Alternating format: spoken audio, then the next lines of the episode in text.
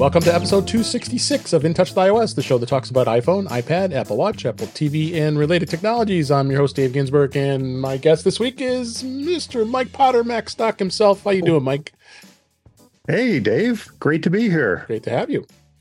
So glad you're here. Uh, uh, we, we also have uh, Jeff Gamet back on the show. How you doing, Jeff? I'm doing awesome, and I'm so happy to be here. It, it feels like a mini MacStock reunion. Yeah, seems like it. Yeah, yeah it does. And uh, last but certainly not least, uh, Ben Roethig's here. How you doing, Ben? I'm good. I apparently stuck it, snuck into the MacStock reunion. It's okay. You're welcome anytime. You are welcome anytime. Wouldn't be the same if you didn't crash the party. That's right. That's right. Um, so uh, we got some stuff to talk about this week. Uh, uh, definitely some interesting stuff going on in the world uh, with uh, the the devastation going on in in Hawaii and specifically Maui. We're going to talk about that a little bit. Um, iOS uh, 17's got a new beta this week, and uh, we'll talk a little bit about cord cutting this week as well as uh, Jeff is graciously uh, uh, agreed to also, also talk about passkeys because he did a fine presentation over at the Mac. I Tech. did what? Yeah, yeah, you did um, because you did a, a, fine Mac and Tech uh, uh, Apple User Group presentation. So I thought, what the heck? It's fresh in your minds. Let, us share it with our listeners here and uh, and and viewers uh, to uh, talk a little bit about passkeys because that's it's coming. It's here. It's going to be even closer as we we think because uh, iOS is 17 is going to be out soon, soon enough here. So I think that'll be a good, uh, good chat as well. But uh, like always, uh, let's just go ahead and jump into the news I have for this week. Um, this story really, really intrigued me, so I wanted to really talk about it only because I've talked about so many of these types of stories with the AirTag and people losing things and then they end up finding them. But this one looks like a total burn to United Airlines specifically. Mm-hmm. Um, uh, the her this gal's airline uh, the airline said her bag was lost, but the tracker said otherwise. So she flew to get it. Um, so I, I have a link showing us to CNN and, and one other place here, 9to5Mac, I think it is. So long story short, with this with it with this, uh, she she was a lacrosse player, had very expensive lacrosse equipment, and uh, she flew uh, uh, from Denver. Uh, and when she got back to Denver, all of a sudden her bag wasn't there. So uh, sure enough, I guess the plane ended up in Chicago at O'Hare's O'Hare mm-hmm. Airport. So meanwhile, I, and Wait, I, so her bag went to a different plane, yeah, than she was on. Exactly because they because mm-hmm. the the the more the bottom line of the story is they they United Airlines labeled it wrong, had the wrong the code mm. on it. Mm. So I'm summing this all up here because there's it's a relatively long story here, but I'll, I'll keep it short. Uh, but uh, like I said, she had she went to a place play at a lacrosse tur- uh, tournament. She was had been in Baltimore. She went from Denver to Baltimore and then flew back to Denver. And a long story short, basically, is the United Airlines said that we can't find your bag. It's gone. I said, okay, well, look, I'm showing this to you here and find my AirTag says it's in Terminal One of at O'Hare International Airport in Chicago. Guys, it's right there.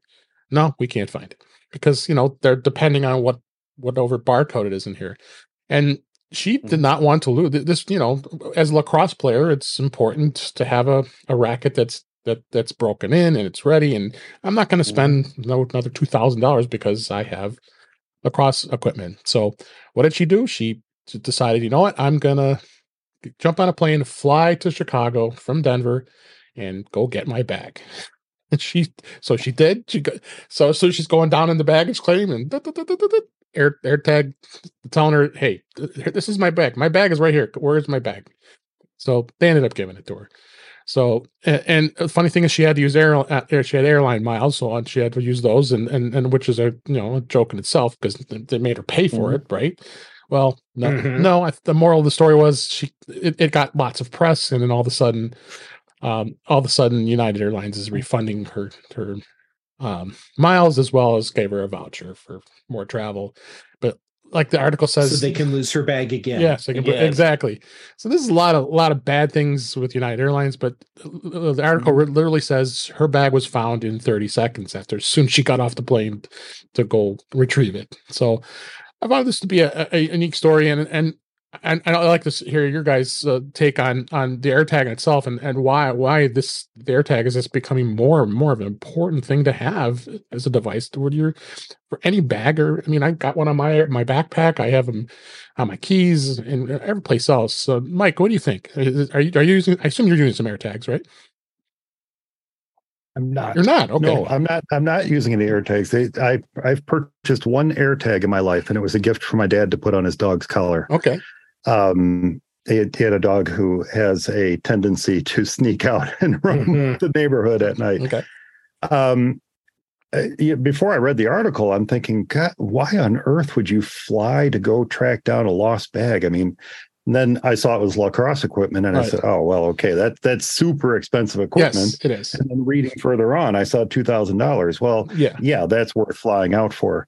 Um, why on earth they wouldn't just give her her bag? I have no idea. The, Yeah. the excuse seems to be, well, most people just put in a claim and we give them money for it. Mhm. Yeah. And here's someone who didn't want to put in a claim, didn't want to file against your insurance, Right. and you could just hand them their bag. They were telling you exactly where it is.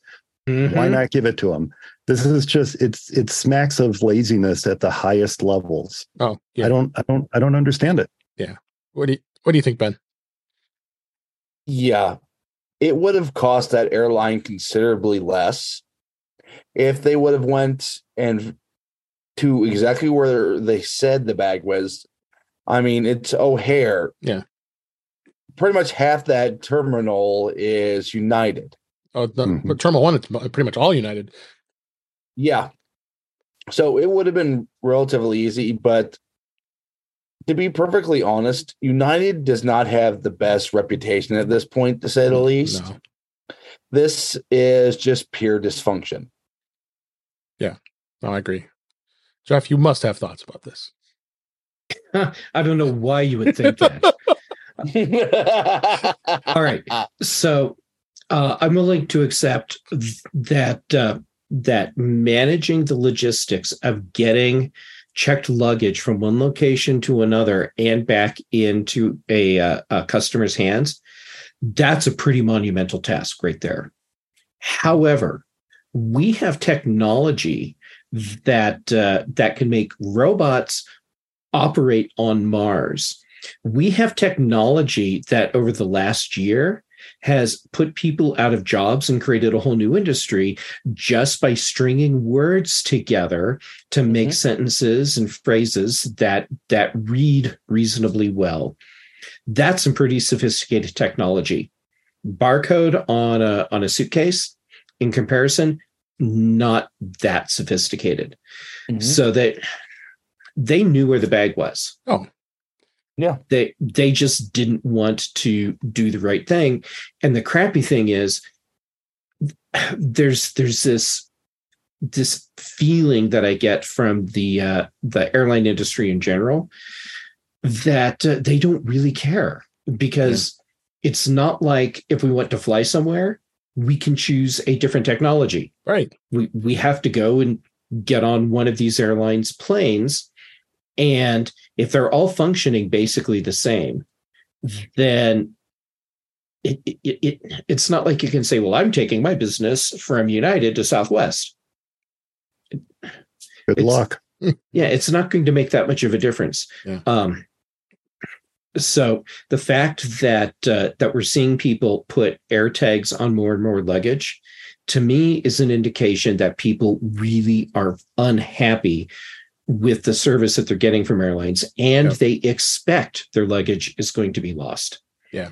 i Yeah. i have air tags on on all of my bags that i travel with Yep. and i don't check luggage so Hmm. e- even with that i'm still air tagging all my luggage Yeah. Because who knows? and uh, y- yeah i mean you could get all the way up to the gate and they tell you uh, we're checking all bags at the gate Yep. at which point my carry-on bag goes into the belly of the plane Yep. there's an air tag on it just in case that happens Yeah. No, it's it's it's something you have to do. In fact, the backpack I just got was the I, I talked about that in a number of episodes ago. The one it has an actual built-in AirTag.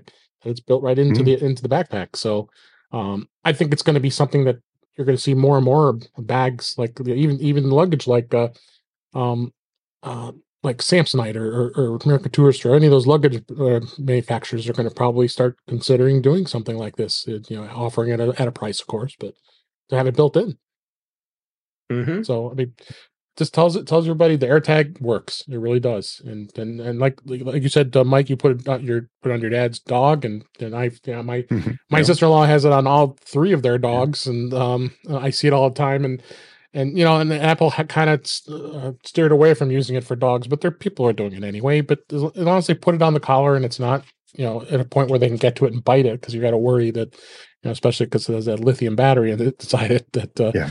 uh, but Mm-hmm. I think the dog thing is just kind of a, is a mute point because you know Apple never says much about it other than that. I think it's more of a disclaimer to saying, yeah, don't Yeah, Apple doesn't encourage it. we No, don't they, we don't encourage it. they don't really want you Yeah. trusting your dog's life to an AirTag. So I think what I heard Jeff say, though, Dave, Yeah. is Mhm. uh, that behind the scenes, the airline industry is part of the secret cabal keeping flying cars away from the general population. That I think that's- literally what I was you- you saying. were. I, I thought so. This Yeah. is uh, a conspiracy. it is. Yes, It really is. at, at the highest levels, Absolutely. literally. Dave, Dave, I have one other quick thought. Of on course, this whole please. thing. Um, Tile should be incredibly embarrassed. Yeah. They, Yeah. they they owned this market. They still have more, as far as I know, more tile devices out in the world than there are AirTags. Yep. This was their market. They could have been the name. This should have been an uh, an article about how a woman flew to Chicago and track down the tile on her bag Right. Mm-hmm. but it's not. It's amazing how a company that can have a lead like that and really own a market can become complacent. And then a company like Apple, especially Apple, shows up and says, it's our market now. And then boom, just mm-hmm. like that, all the stories are about AirTags and not tile. And it's like Yeah. ev- every week we're we're we're scanning the news stories for you guys to listen to to, to, to hear about it and every time i see it, it's the same type of story like this but this one is was by far one of the most Yeah. bizarre let's let's put it that way Yeah, I, yeah. Tile screwed up twice here. Number one, uh, they got arrogant and uh, let Apple pretty much take the market from them. And number two, uh, when it became very clear that the compatible Find My ecosystem was going to be very popular among its competitors, yep uh, for purely pride reasons, uh, they're like, no, we're not going to do it. Yeah, yeah. Because they could have owned the Find My market. oh for sure Yeah. Yeah. for sure so uh, check check check uh, check out both articles I have here in the show notes. One was from uh, CNN, and all, another one uh, from 9to5Mac. There was some really good uh, information beyond what we talked about. But I wanted to just sum that up because we could probably spend a good chunk of time here talking about this because it's such an interesting story here. So, uh, talking about more of a uh, probably a lower key story here. Um, you know, our our thoughts and prayers are going out to the folks in Hawaii, um, specifically the island of Maui and the Big Island, because the the massive wild wildfires and pretty much. you know, I remember visiting there ten years ago uh, on Maui, and and uh, went to the old Lahaina, uh, Luau, and the Lahaina. The, the downtown area was so beautiful. It's gone. I mean, the fire the fires just basically wiped out that entire area of that that very sacred and old city. Um, so, but the story I want to talk about is just again, uh, just like AirTags, we're talking about iPhone's emergency SOS via satellite. Um, this helped. Uh, uh, this helped a family uh, get rescued amid a forest fire. You know, they were uh, they were in a vehicle. The wildfire started erupted around them, and they were driving in a white van. Uh, they uh, they could not call for help because cell phone service was down and internet's also down on the island of Maui. So um, uh, it, it it did go through, and uh, they had to go to the emergency SOS, and they it uses the triggers to ask a few questions, and it's really interesting. There, uh, this is from 9to5Mac. There's a link uh, to the to the person that experienced this and tweeted the actual step by steps. So what went through with the SOS, and the emergency services and they they gave the narrative. They they they talked about the fire and showed it the pinpoint of exactly where they were, right down in in, in that area of Maui, and then gave through all the details, and they were saved. And it wasn't for this one person that had an iPhone 14 in their group. I believe only one person out of everybody had a, had an iPhone, specifically an iPhone 14. Um, yeah, they they rescued him. So I'm telling you, I love hearing these stories, and, and I think Apple should be very proud of the fact that uh, they're they they put this service on when the iPhone 14 was introduced almost a year ago now, and very proud to be an owner of an iPhone just because of that sake. I feel safe having that whenever I would travel. So, what do you think, Jeff? I first i hate that we have these stories happening me too at the same time i'm so happy that we have these stories because the, this is the happy ending for what otherwise could have been uh, an even worse tragedy. Um, and, and, the fact that Apple has done so much to make technologies like this accessible, yeah. um, it it it's not hyperbole at this point to say Apple is saving lives because oh, yeah. uh, th- they are. They are by by implementing this feature being having the subscriptions that are linked to the satellite you don't pay for it but they they it's there for your protection because they know it's not going to get used very often. And, and, but in a case like this it was so important. Don't you think mike? Mm-hmm.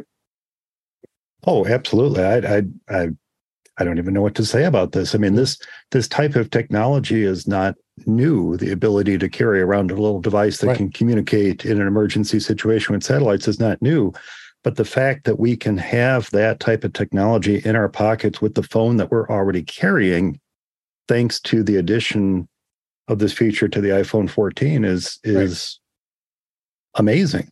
No. And this this is literally a game changer. And once again, it's it's a, a change made to the game by Apple.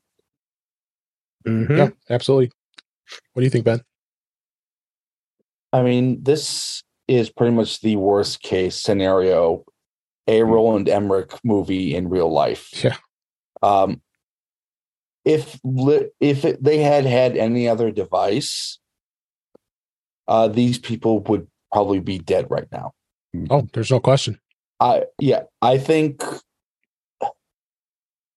I I'm not someone who normally uh would would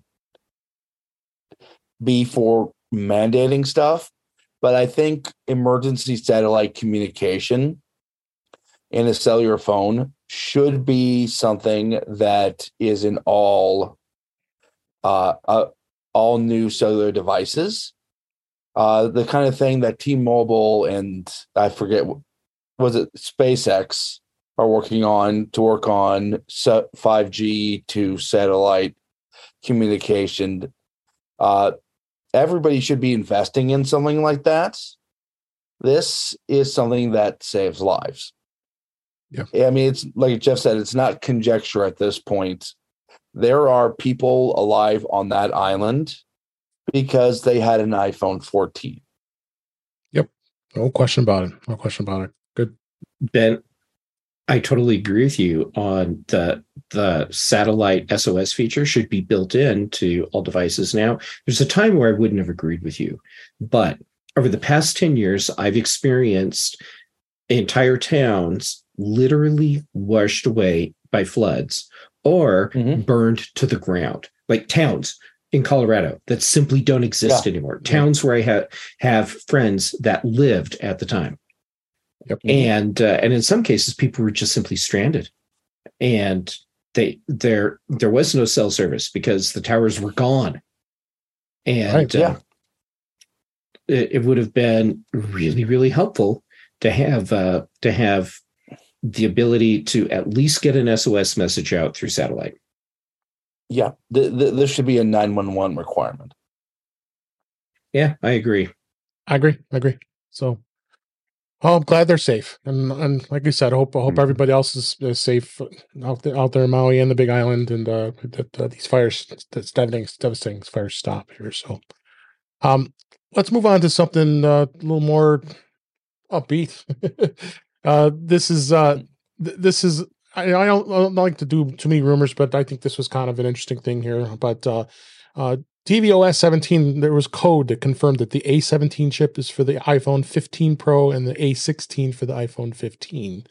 Uh, this references is, these references were for for unreleased iPhone models. It was found in tvOS by a coder uh, that uh, that delve into this and look at the model numbers. It appears to confirm that Apple's chip choice for the devices. Uh, the identifiers went through and uh, they're talking about an iPhone, iPhone 15 comma 4, 15 comma 5, 16 comma 1, 16 comma 2 would kind of tell you that one set's the Pro, one set's not the Pro, um, and goes through and, and gives through this stuff. And uh, uh, interesting to see if that's the case. Uh, that that they're going to just do another. They're they're doing the same thing. They didn't do this last time because this the A16 chip is the 14 Pro and the Pro 14 Pro, Pro Max now. So they're carrying mm-hmm. now. Now they're they're, they're again making us want to buy the the 15 you know pro and not that i wouldn't anyway but uh that now that those are going to have the even faster chips that are in there. So um i'm looking forward to, to, to the, uh, the next iphone. We got less than a month away here so um so what do you think ben?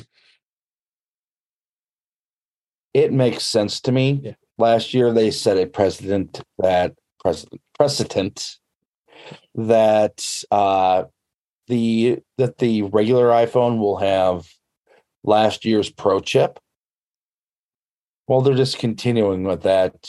Um, not only does it make the iPhone Pro look more desirable, it probably also helps with the bottom line a bit. Yeah, because it, it makes it truly a Pro model because it has the higher Pro chip. So, um, what do you think, Mike?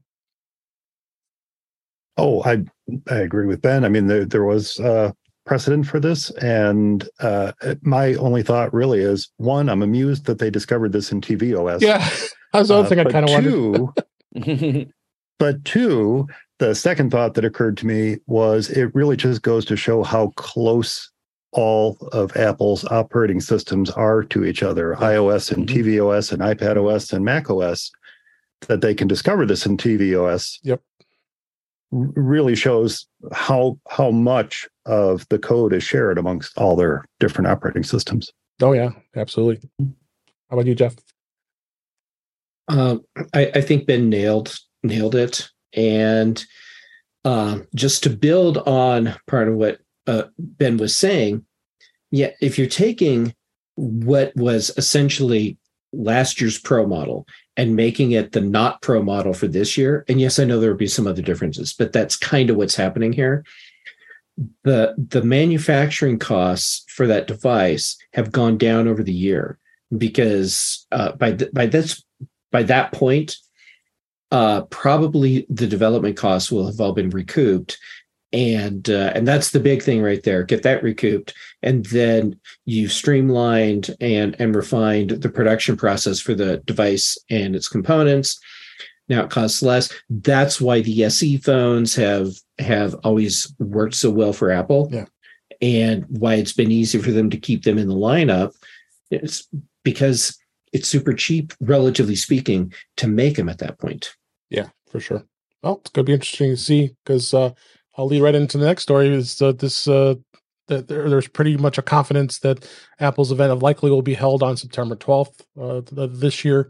Um, this was uh, from Bloomberg's Mark Gurman, which you can pretty well trust most of his uh, commentary when it uh, goes for rumors. But um, he it, and it just seems like right around the timing of where the past events have been. Um, so uh, they will unveil and if they do unveil around those that time we probably anticipate that they would release um, that the, the orders the pre-orders would take place on friday the september 15th and then the launch would happen the week later on friday the 22nd it's pretty it's been pretty consistent for a long time here. As we just talked about they're talking about releasing a 15 15 plus 15 pro and a 15 pro max and the dynamic island is going to be expected to be on all iPhone 15 models, as well as uh, USB C, baby. It's going to be on an iPhone. I, I'm almost confident that's going to happen. I think it's a long time coming. Um, they also possibly say on, on the watch, you know, no, no question, we'll have probably a Series 9 as well as probably an, an, an Ultra 2 uh, Apple Watch. Uh, and then we'll probably get like, like I mean, it's, it's, it's a repeat every year, right? So, uh, I smell this, uh, this this episode of a watch event on some podcast called For Mac Eyes Only. Oh yeah, that one. Yeah. What do you think? A Little reaction time Re- episode reaction time. up. Yeah, yeah. Oh, Uh, what do you think, Mike? Always fun. I always enjoy those. Yeah, me too. So you know, the great thing about this is that then on September 13th, we can start talking about the iPhone 16. See? Yeah, because well, they've been talking Mhm. about it anyway, so I just ignore it. Yeah, but now we'll be officially talking about it. Yes. exactly. Yeah, you, you, you, you mean where they they they uh, dust off the rumor article and just uh, change the numbers? Just change the number. Exactly. Yeah. Yeah. Pretty much. That pretty much happens. Anything that didn't make it into the 15 suddenly is coming for the 16 for real this time. Yes. Right. Any thoughts, Jeff or or Ben, on this before we move on? I'm Um, oh, go ahead. Oh, go ahead, Jeff. You you you you you talk first. Um, all right. Well, well, we'll see if I hit any of the stuff that that Ben's going to say. Um, actually, I'll keep I'll keep it short so that there's there so that Ben you have time to talk too. I'm going to throw out uh, my speculation that no one will like, and uh, my speculation is that the new iPhone will still have a, a Lightning port and Mm, it, it will not be USB C. I think Apple is holding out until until EU law requires the USB C port, and then they're going to take the port away. Interesting. Just take it away entirely Yep. or or take away lightning and No, they're going to take away the port. There won't be a, a Lightning no- or a USB no C USB Oh port. no! USB C or oh, Lightning. all all Hmm. MagSafe. Oh, that's interesting. yeah. That'd be I don't y- you're you're right, Jeff. I don't like that part. I don't like that they take away an auxiliary means of charging in an instance where you don't have the ability to charge via MagSafe. I'm Mhm. not sure I like that option. Uh, lightning port versus USB-C, I don't care. I like the lightning port. It's Yeah. it's easy to use. The convenience is the same. It's reversible. Plug it in, boom, it charges. Cool. It doesn't matter to me one way or the other. Go ahead, Ben. Um, to be perfectly honest, USB C may be the only reason that I upgrade from my 12 Pro Max. The thing is such a great phone still, even after three years, that I mean, it still feels brand new. And why spend a bunch of money that I right now that I don't have to? Bingo. Yeah. That said, there's one I would have agreed, and I would have agreed with Jeff if not for the uh the Qi 2 spec. Because if it if it was going to be uh a completely portless phone, there would have been data transfer in that spec. I mean, God knows you're That's able to do statement. yeah, God knows you can do wireless almost as fast as any cord right now that you'd use on a phone. Mhm. Um, the other thing is, I mean, see, I don't think, I think Apple knows the EU is not messing around this time. You know, they could theoretically not uh, keep with Lightning, uh, but you're seeing Lightning go away in a lot of Apple's own devices already. Mm-hmm. Yep. The uh, lovely Lightning to 3.5 millimeter cable uh, was basically put to rest in the uh, the the Beats Studio Pro for a you know for basically a DAC capable pair of headphones Mhm. if and that might be the killer feature and especially if it's announced with the uh, the AirPods Max 2 where you can now have your iPhone 15 is it yeah it is 15 Yep. and have full wired lossless audio How about if if Apple does uh, proprietary spec that uh, lets them do full lossless wireless. I mean, it would be completely proprietary, and there's nothing wrong with doing that. Yep. Uh, but um, that that would eliminate a lot of uh, a, a lot of potential hurdles for Apple right there. Yeah, It would, but you would also just uh, anger a bunch of your users who just paid you 300 dollars for a pair of headphones You know, that were released a month before. If if Apple hadn't done that very thing many times, piss off their Hmm. users a month after they bought something, I, I'd say, oh, good point. But that's an Apple thing right there. Yep. All right, let's go ahead and move on if, if you're, you're you're okay with that, and just cl- close out with this last story. This is a quick one. Uh, Apple Watch fast charging is going to be mandatory for accessory makers. Uh, Apple has told Apple Watch accessory makers that they will have to switch to its fast charging mo- module, um, which I'm saying bravo. It's about time because you know, the the old charging way was much Yeah. slower.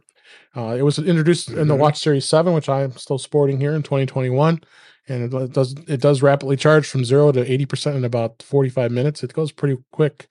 Um, and they had shortages of these charging modules first, but uh, but some of these devices, yeah, they they need to they need to do this now. So, um, but they can, can the accessory makers can continue to submit plans for accessories to include the original non fast charging variant, which I think would be stupid at this point. Um, but they, Mhm. it'll be no longer available in the uh, the the my the, the, the MFi program uh, at the end of September of this year. Uh, so good good for Apple to force upon this. I think it's important now at this point. Yeah, we old old old uh, technology we need to update the new technology and watch it ch- charge faster. And I, I switched it on mine at my bedside, so when I put it on, it it's it it charges quick. So I'm and I'm happy. I'm sure all of you have Apple watches that it's the same as your experience. So. Any comments on that? We can go, we can go ahead and move on. Uh, to quote the great Lizzo, it's about damn time. That's a good way to segue. And thanks. Uh, so let's go ahead and move on. Uh, beta for this week. Uh, Apple did release uh, the third public beta of iOS 17, iPad OS 17, as well as they seeded the fifth beta of the developer uh, beta of 17 uh, on iOS and iPad OS as well. Uh, I don't have didn't notice much else difference. Uh, a couple things I'll hit in just a minute here, but uh, same old features. Ben, have you seen anything? Did you up? I assume you updated and have you seen anything that's changed for you? Yep. Oh yes. Uh, the only thing I have seen is actually listed on its own thing here. Um, yeah. Hold your thought on that. And did you have any thoughts on beta, uh, Ye- Jeff? Before uh, we'll move on to that.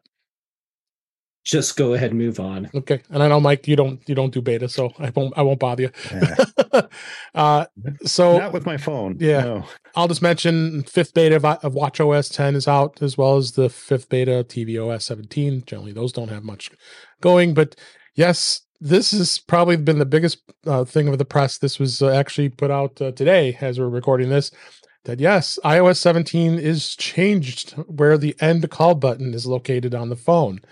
Uh, they uh, a change was introduced with the first beta back in June that was that now is going viral this week. A number of changes uh, uh, in here. So now they're revamping it, and I'm looking at the the picture. This was in 9to5Mac. Um, that yeah, it, it is in a, quite a different place. it has been for like forever. Uh, that it's now down and shifted all the way at the end because you know now we know how currently is that that the end button is all by its lonesome at the bottom there, but not anymore. It's going to be all packed up with uh, uh, all the other buttons in one place. So you got to look on the right, the bottom right to end your call. So go ahead, Ben. You you wanted to say something about this? I know this is this is definitely. I I, think it's people will get over it just like anything else. Um, that's pretty much what I was gonna say. Uh, it, to me, I have had plenty of calls. Um, since they made the change, Mhm. I didn't even notice it. Yeah, and I don't make calls on this I- phone, I- so I I- didn't even notice either. So Yeah, but I mean, I'm just I just look for the red. Mhm. so oh, you just your your eyes have to shift the, to the to the right a little bit. Yeah. So, any thoughts uh, on that, uh, Jeff? People hang up on me all the time, so I don't have to do a call. What's the big deal? Yeah. No, um, Click. all right. So overall, I think this is good because l- look what's happening with the rest of the buttons. They're coming down to the bottom of the screen. Uh, to me, a smartphone is a it's a mobile phone device. It's, it it should be usable in one hand. Yeah. As much as Mhm. po- well, it should be usable in one Yeah. hand. And with all the rest of the buttons up higher, it there, it wasn't a one hand communication device. Yeah. Uh, so bring them all down. Great. Now now that's easier. Um, moving it to the side means that the times that I've accidentally hung up on people when I've gone to swipe up to get to a different app while I'm talking to them, that goes away. So I, I'm pleased with this overall. Yeah. What I would like is if there was a setting so you could move the end button to the other corner so that uh, it's positioned best for left or right handed people. Yeah, come on, Apple. Let us customize it. let us customize it. I was Yeah. just holding my phone in my hand to see how that would work as you were talking about the one handed operation. And I agree with you. It should be in the lower left. Now, the other thing I'm not seeing a big deal made out of, though, is they're rearranging all the other buttons. Mm-hmm. Every other Yeah. button is moved down, down there in the bottom. Yep. Audio swapped, mute is swapped, keypad is swapped. Oh, wow. FaceTime. Yeah, it is I mean, Everything moved. completely so we have to learn where all the buttons are. And as Ben said, I just have to look for that big red one. Just just get over it. It'll be fine. I just have Yeah. to say something completely inappropriate and the call takes care of itself. Yes. I'll hang up I- for you. I mean, I mean, my view, my ultimate view on this, when the iPhone layout, previous iPhone layout was designed, phones were a much, much smaller device. Hmm. They're Yes. simply redesigning the uh, OS to reflect current realities. Yep. Yeah. Absolutely. So it's uh definitely going to be interesting. We'll we'll keep reporting on it when iOS 17 is finally released. You know, we'll be covering this uh, uh, extensively all the new features that uh, we keep talking about on iOS 17 here. So, um, let's go ahead and move on to a new topic here. And uh, I. I, I asked Jeff if uh, he would- mind if we talk about this uh, because uh, he did did a great uh, presentation for the Mac and Tech uh, Apple user group over in uh, in Colorado, and um, I thought it'd be a great way to talk about, since it's fresh in your mind, is the is, is about passkeys and how how they've really evolved and how important they've become in everyday life, and, and especially will when iOS 17 is released and they're syncing. So, um, if you could get yeah, give us the overview on, on what you what you talked about at at at the uh, at Apple user group and uh, what what your thoughts are on passkeys. Well, first, the fact that you showed up and and uh, and hung out and participated, that was really cool. It was so great to see you there. Yeah, yeah. Ke- Um, Kelly too. All right, so and and Kelly Gamet joined us too. Yep. Um, so I ended up with kind of an impromptu brain panel. It was, it was a lot of fun. Yeah, yeah.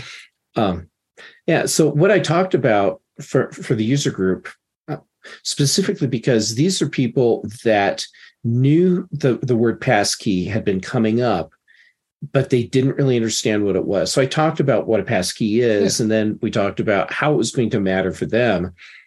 Um, so the short version for people who who aren't familiar with passkeys yet, this is the next evolution in uh, in login authentication. So going beyond what we have today, where it's username and password, uh, username and password plus some other uh, method of authentication to go with it to make it two-factor authentication. Um, th- this is where the uh, the devices are handling the authentication for you. So for each uh, we'll keep it simple for now. Each website that you log into that that supports passkey, your computer, your iPhone, your iPad, whatever device is generating a public key and a private key. The private key is what you hold. The public key goes to the uh, to the website, and when you go to log in, um, the uh, the website knows that uh, that you have a passkey, so it presents its part and then your computer presents its part and they match everything up and uh, and if everything checks out okay then you, you get logged in and this takes place super fast Mhm. Um, I, mm-hmm. I've set this up on one of my Google accounts just so that I could play with it. Um, and if something broke, I wasn't going to be completely screwed. And yep, it's it's one of those things where I set it up, logged myself out, went to log in, and the login was so fast because it, it was just I go to log in and I touch the uh, the Touch ID on my Mac, and I'm in. I was done. That was it. Mm-hmm. And that's different from from when you're using a password manager and you use Touch ID or Face ID to authenticate, because uh, what that is, that's the password manager filling in your username and password to complete a login, as opposed to what Passkey does, which is authenticates through Face ID, Touch ID, something like that, that you are you and then it uses the, these crazy long keys that it's generated the private key and public key in the background to to verify that that whole login process and so the idea here is once we start using passkeys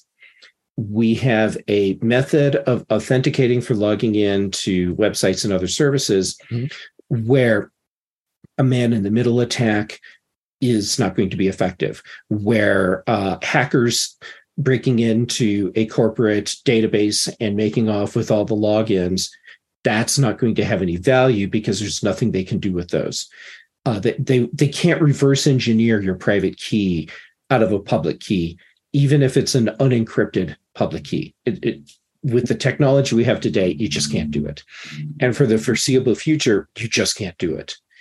Um, so all of your devices, as an Apple user, uh, unless you're using like old stuff, um, you you already have passkey support built in, and mm-hmm. and what's going to help really drive um, adoption forward on the part of companies and websites will come with iOS 17 and that's when passkey support gets uh, gets really uh, embedded into mobile Safari in a way that makes it useful for for everyone. Uh, right now, it's kind of a kludge to use passkeys um, uh, in on your iPhone, um, but that's going to to get smoothed out with uh, with iOS 17.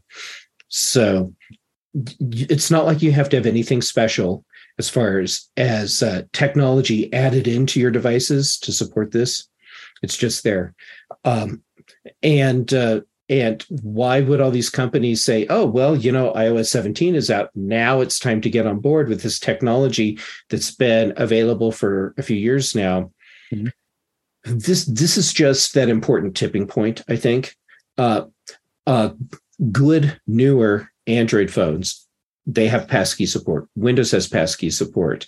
Um, the the big technology players they all are in the consortium that's that's driving passkey support so it's not like this is apple out on their own yeah. saying hey we made this thing and it's going to be cool no this this is an industry standard that that's yeah. been developed so uh, yeah um, now what i'm waiting for is uh, the updates for 1Password to come out uh, because the, it's it's public beta right now. So if you want to play with passkey support today and you're 1Password user, by the way, they're not paying me to say any of this. I pay them every year for my license. Yeah, I think we all do um, here.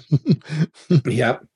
Uh, you'll be able to start using passkey with 1Password and uh, and it will support the uh, the part of the passkey standard that allows you to to have your passkeys mobile, so they can be on all your devices, and, uh, and to me that's important. So what I'm going to do once uh, once passkey support is public or in a pu- in the public release for 1Password and uh, well and actually we have to wait for ios 17 so that the hooks that that uh, 1Password needs on mobile are in place, then it's this truly transparent thing. But that's when I'm really going to dive into getting everything that I can uh, on to a passkey, and uh, and my iPhone at that point will serve as as my primary device for authenticating regardless of what device I'm actually using at the time.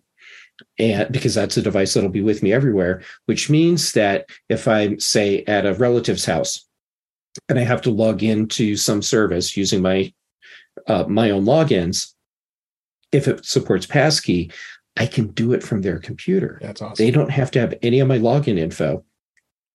And there's even if I was say on a Windows computer where where uh, there was malware that was capturing keystrokes, it still wouldn't get my login information because that's being handled uh, through passkey, independent of what's happening right there on that specific computer. Yeah.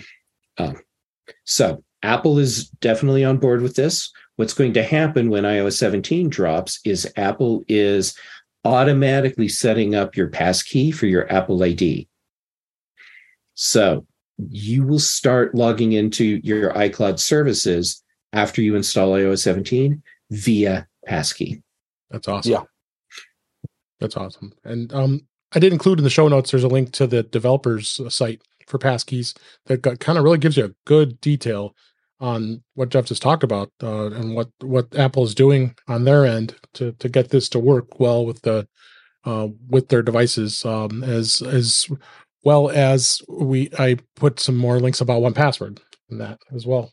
Did you add in passkeys.directory to that? I will do that. I haven't looked at the notes. Yes, I will do yeah, that. uh, passkey, passkeys.directory is a website that that was set up and is maintained by 1Password and it's a it's a database of uh, of websites and companies that are supporting passkey so um, right now for you to know which websites you can log into using a passkey it's more of a thing if you go and look at your login settings and you find a thing where there's a button for passkey. Like it like if you want to set up your google account for that you have to go look for for the thing. Uh, 1Password is going to to know automatically. And so you go to log into a site and it'll give you a pop-up that says hey do you want to switch to passkey? You say yes. Takes a couple seconds and you're Yeah. set up. Um, but having a place that you can go and look and see who's supporting passkeys is kind of cool so passkeys.directory for that Yep, it's in the show notes. So check that out. It's a really good, really good directory. Um, uh, ben, did you have anything to add with the passkeys? Or are you, are you you excited for this? I am. I've been excited since there was initial support last year. Yep. Um, I am one of those who played around with the, the Google Passkey, and I mean, it just works. Yeah. Yeah. It's super slick. It took it took me longer to set it up because I wanted to take screenshots. Yeah. Um, so really the screenshot capture part of each step took longer than the steps themselves. Yeah. Because it, it was And- a couple dialogues to let you know, hey, this is what you're about to do. Here's what it means. And then it says, and you're done.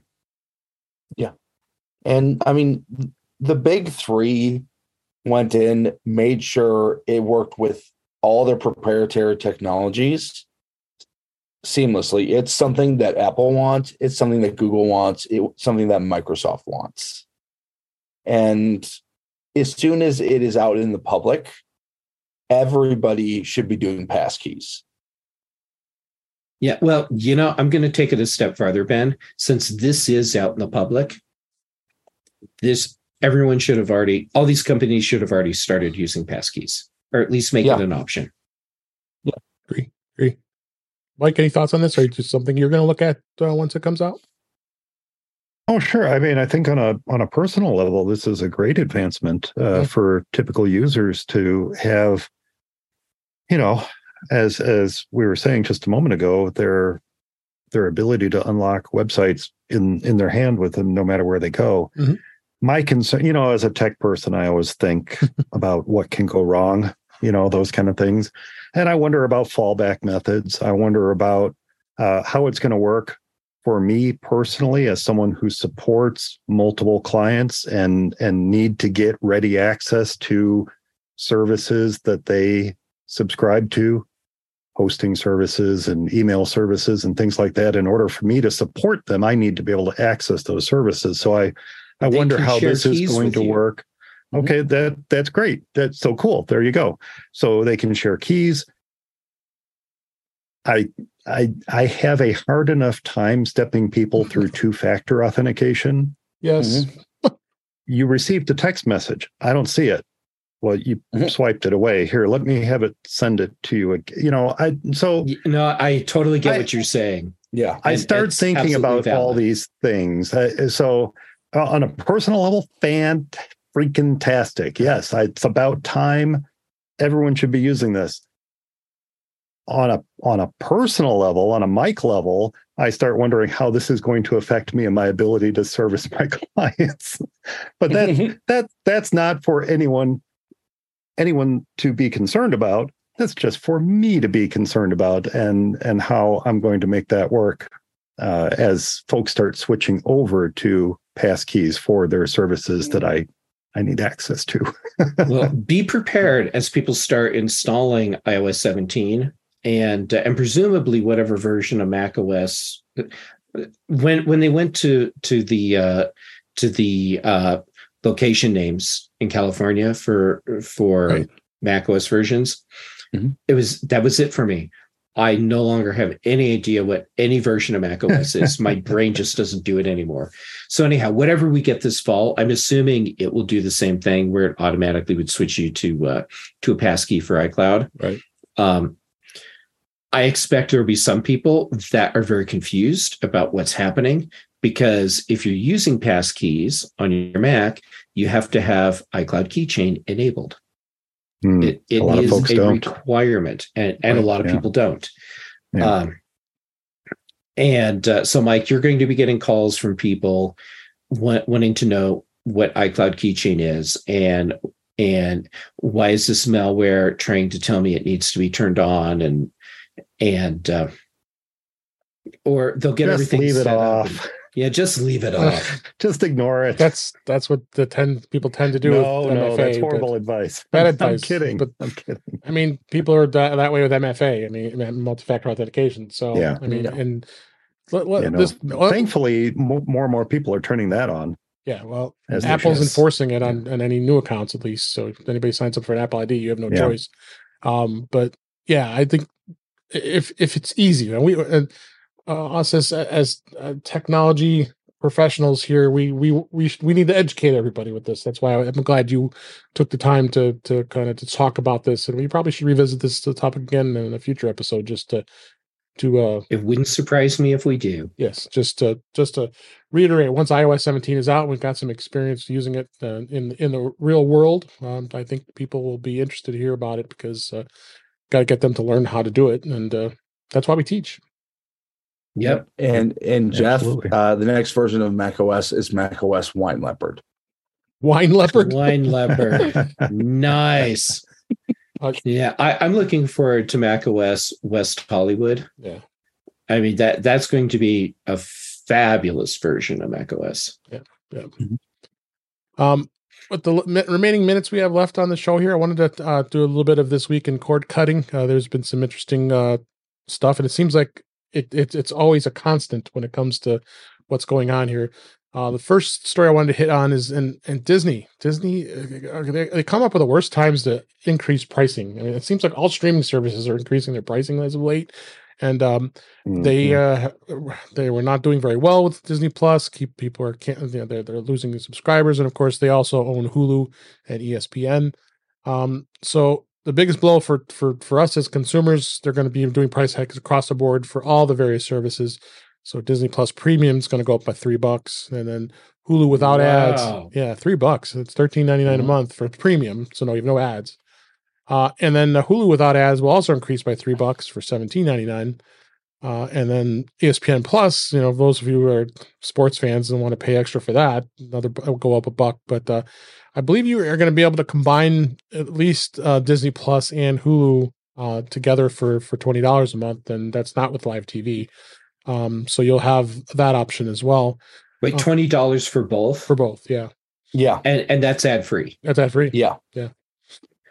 Okay, Or- that's or- actually the the most compelling reason to get both services yeah, right there. Mhm. Exactly. So because if you're paying Or seven, you're going to pay thirteen ninety nine for Disney Plus, and then why not get Hulu without ads? And then another eighteen bucks for Hulu. yeah, because that's getting that that's telling people you know what because they were bundling all three the uh, Disney Hulu and um and ESPN Plus. So there's no if you don't care about sports, as most people many people don't, uh, then you wouldn't have to bundle it. So uh but the price increases have been going like crazy. YouTube TV's done it. There's all kinds of uh, of the other services have been increasing on prices. It's just it's cost of business. I mean, especially you're paying the paying uh, to have the content on on the specific services. Well, I mean, Disney has it; it's, it's their content, but but they're, they're they're you know they are losing um they're losing subscribers, and I guess you can't blame them. But it just seems that it's the trend when it comes to that. Um, uh, the other thing too is Disney is going to start jumping on the Netflix bandwagon by cracking down on password sharing.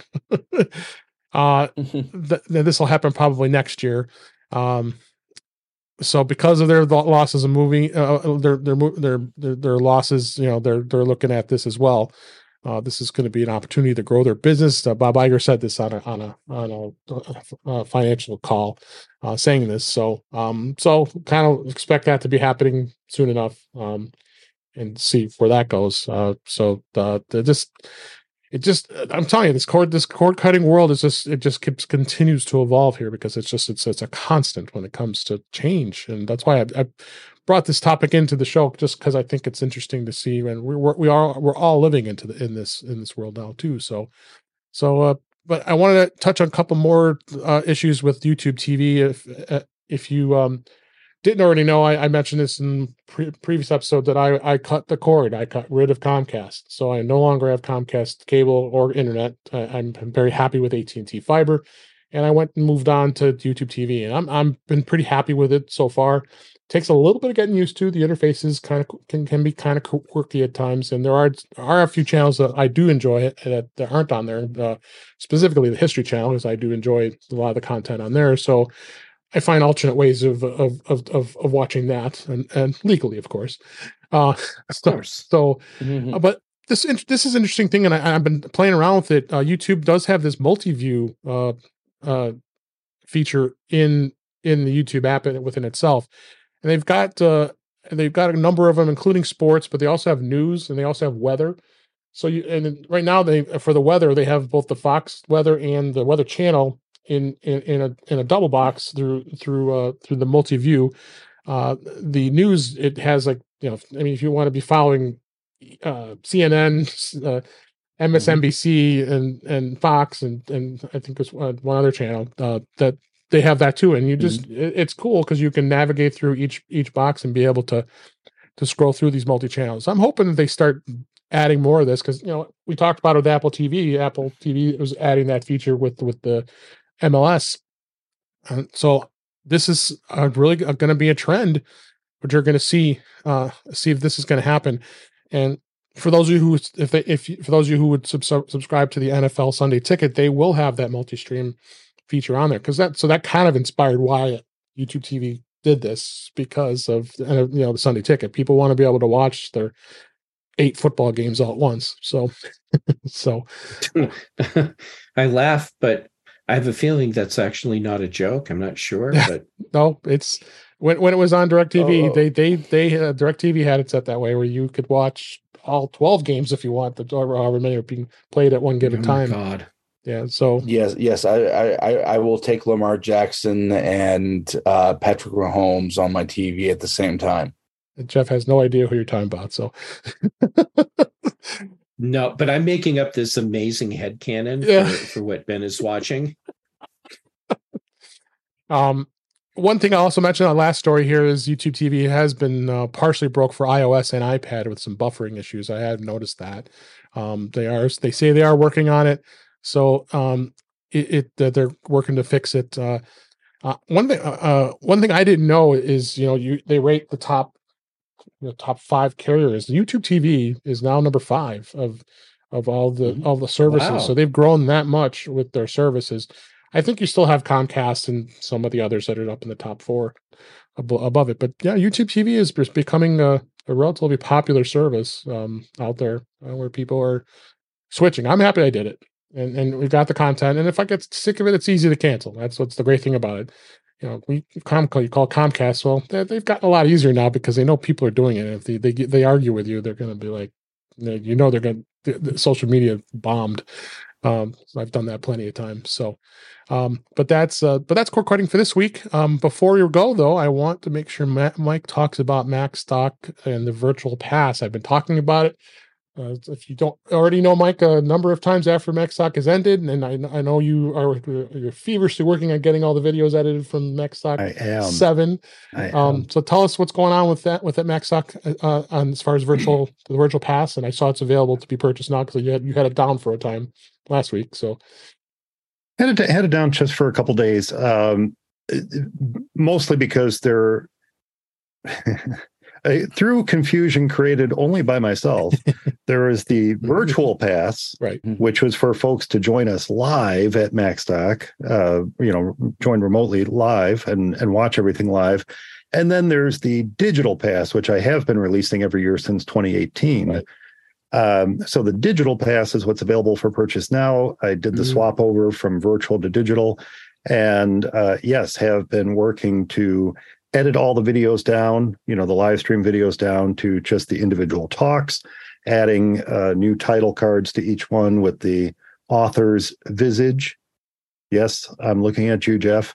Um, Do, do I need to get you a photo or something? No, no, I got a photo. I got a Oh, photo. okay. Yeah. Okay. The only prof- one who doesn't have an actual photo this year is Mike Schmitz. He gave me a, it's like a, a caricature of him. That's what he wanted to use this year. Would So would you like a caricature of me? No. Because I always have Well, one handy. You could, you could supply your hand drawn Jeff that you used in your presentation if you want to, but no, I've got, I've got a lovely photo of you yeah, your your stock with photo pants with pants. and the, uh, yeah, With pants. So I am uh, editing. So it's it's much easier this year thanks to um, you know the combination of Ecamm Live and uh, the venue we were in and the uh, skillful directing of our volunteer Roger who helped out this year. Uh, it's it's much easier. There's a in the earliest videos uh, there are a couple you know a couple places where we were getting our getting our sea legs as we're we're doing the the live stream but uh yeah it's going to make it a lot easier to cut it down and Nice. get that all released and what i typically do with the digital pass and i i i can rethink this at any time in the future but i typically just include everything it's all there and i put little cues in the video to say look if you want to skip all this this pre-talk stuff just jump ahead to this point um but yeah, I just include everything in it. So uh, typically, typically takes me about uh, you know, well, a couple hours to go through each video to make sure everything's there, how it should be, and if there are parts where you can't hear a, a, a attendee asking a question, I try to grab the audio from a different source and bring it in. So some of that stuff takes a little time, but yeah, I'm I'm working through day one. I'm hoping to have that available in in just a, a few days, really Awesome. uh, and then uh, I'll get that announced, and then day two I'll start working on that, and everything will be will be done. Awesome. So where do, where do people go to, to to get that virtual pass? You can go to the the official URL is macstockconferenceandexpo.com, but you can also go to macstockconference.com. That will bounce you over to to the the longer one. And uh, the button to purchase it is right on the top there. And as I see you put in the notes, you can catch Dave, you can ca- catch Brittany and Chuck and Jeff and all sorts of fantastic folks who gave their their Yes. talks, including Chuck. Chuck's been on your show recently Yes, yes. um, Allison Sheridan, of course, and Dave Hamilton, and uh, A lot of great shows. let's see, who else do we have? Rachel Schmidt. what was that? That's a lot of great people. Oh, yes, Rachel Schmitz and Mike Schmitz. Jill McKinney, who was on the show. uh, Jill McKinney. Yep, yo, she was on your show too. Yes. Yeah, Mhm. right. Yeah, she was on your show. Uh, yeah, and uh, Marty Jencius. Great. So Yes. yeah, we've got a fantastic lineup, and I've heard nothing, nothing but fantastic comments from everyone about all the talks this year. Good. So, So glad uh, to just a just a great That's lineup. awesome. That's awesome. Yeah. I'm so glad to hear that. Yeah. So Yeah, really proud of of the work that everyone did with their talks this year. good. Good deal. So we'll we'll keep talking up. I'll get you to get you to jump on and watch what we did because it, it was a blast for sure. So let's uh, go it ahead It was a lot of fun. It was a ton of fun. Ton of fun. So let's go ahead and wrap up for this week. Uh, that's a wrap for this week. Please send your comments, questions, suggestions to our email address, which is feedback at intouchwithios.com. You can follow us on Mastodon, which is at, at intouchwithios. We're on Twitter too, or I'm sorry, X. Uh, support the show by buying me a coffee at intouchwithios.com slash coffee. We would really appreciate it. You can become a patron of the show by going to patreon.com slash intouchwithios. We have two tiers available to support the show. We would appreciate it. Make sure you like, share, and subscribe so you're notified when we are live streaming on YouTube, which is on Thursday nights at 8 p.m. Eastern, 5 p.m. Pacific on our YouTube channel at youtube.com slash in. Hi Cletus, we just saw you I saw you jump into the into the chat and uh, great to see you tonight. Uh, and uh, that's you can be there and be in that chat. You can also go there and watch the live stream. We leave the live stream up. You can watch our, all of our shenanigans before the show as well as during the show, as well as uh, I, you can listen to all the past shows that are out uh, uh, on YouTube.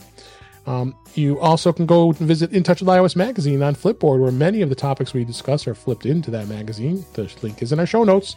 You can subscribe to our show in your favorite podcatcher, including Pocket Casts, Overcast, Apple Podcasts, and many others. But better yet, just go to our website, intouchwithios.com, where all the links to all the ways to listen to us are there. I am Dave Ginsburg, and you can find me on Mastodon at DaveG65 and Mastodon.cloud. Mike Potter, thank you so much for being here. Where can people find you? I'm not sure I can follow that up, Dave. Um, folks can find me at formaceyesonly.com. Uh, there, Eric and I, uh, we record live the second and fourth Friday every month. And you'll find that at youtube.com slash FMEOTV or on Mastodon, tooting.ninja slash for Mac Eyes Only. And of course, as you just so generously mentioned, Macstock Conference and Expo. Uh, also, tooting.ninja slash macstockexpo. Thanks so much, Dave. Thank you for being here. Ben Roethig, well, so glad you're you're here as well. Where can people find you? Uh, well, Dave, uh, you can find me at Ben Roethig on your social uh, media of choice. There's about 50,000 of them now. Um, At you least. can find me on, yeah, you can find me on my website, roethig.tech. On Tuesday nights, you can find me on Mac Voices with a Mr. Chuck Joyner. On Thursdays and Fridays, you can find me on the uh, British Tech Network with Mr. Jeff Gamet on the Big and Mac shows. And of course, Thursday nights, you can find me here in touch with iOS, where I am a regular contributor. Yes, I'm very happy you are. Thank you. And then last but certainly not least, Jeff Gamet, thanks as always for being here. Great, uh, great discussion about Passkey. I really appreciate that. And where can people find you? Well, first, thank you for letting me back on yet again. It's, it is genuinely awesome to get to hang out with you and well, and everyone that's here. I just love it. Um, okay, where can people find me? On the socials, Jay Gamet, basically everywhere. The places that I that I'm most active right now are Mastodon and Instagram. Um, but I'm like ev- everywhere. Uh, let's see. Then shows. Chuck Joyner, for some reason, keeps letting me on Mac Voices Live every Tuesday. Uh, then on uh, Thursdays, uh, as been noted, there's the big show on the British Tech Network. And then, Dave, you keep letting me on In Touch with iOS. It's just like the surprise that I get when Chuck clicks the the admit button. I'm surprised when you do the same. Uh, but but I do appreciate it. Okay, then on uh, Fridays, back to the British Tech Network for the Mac Show, and then Bryan Chaffin and I record the Context Machine. That's all, all I can think of for now. I think it's a good a good crop of places to find you, Jeff. Thanks so much for being here. And thank you for listening. We appreciate you being here. We enjoyed doing the show, and we will talk to you next time.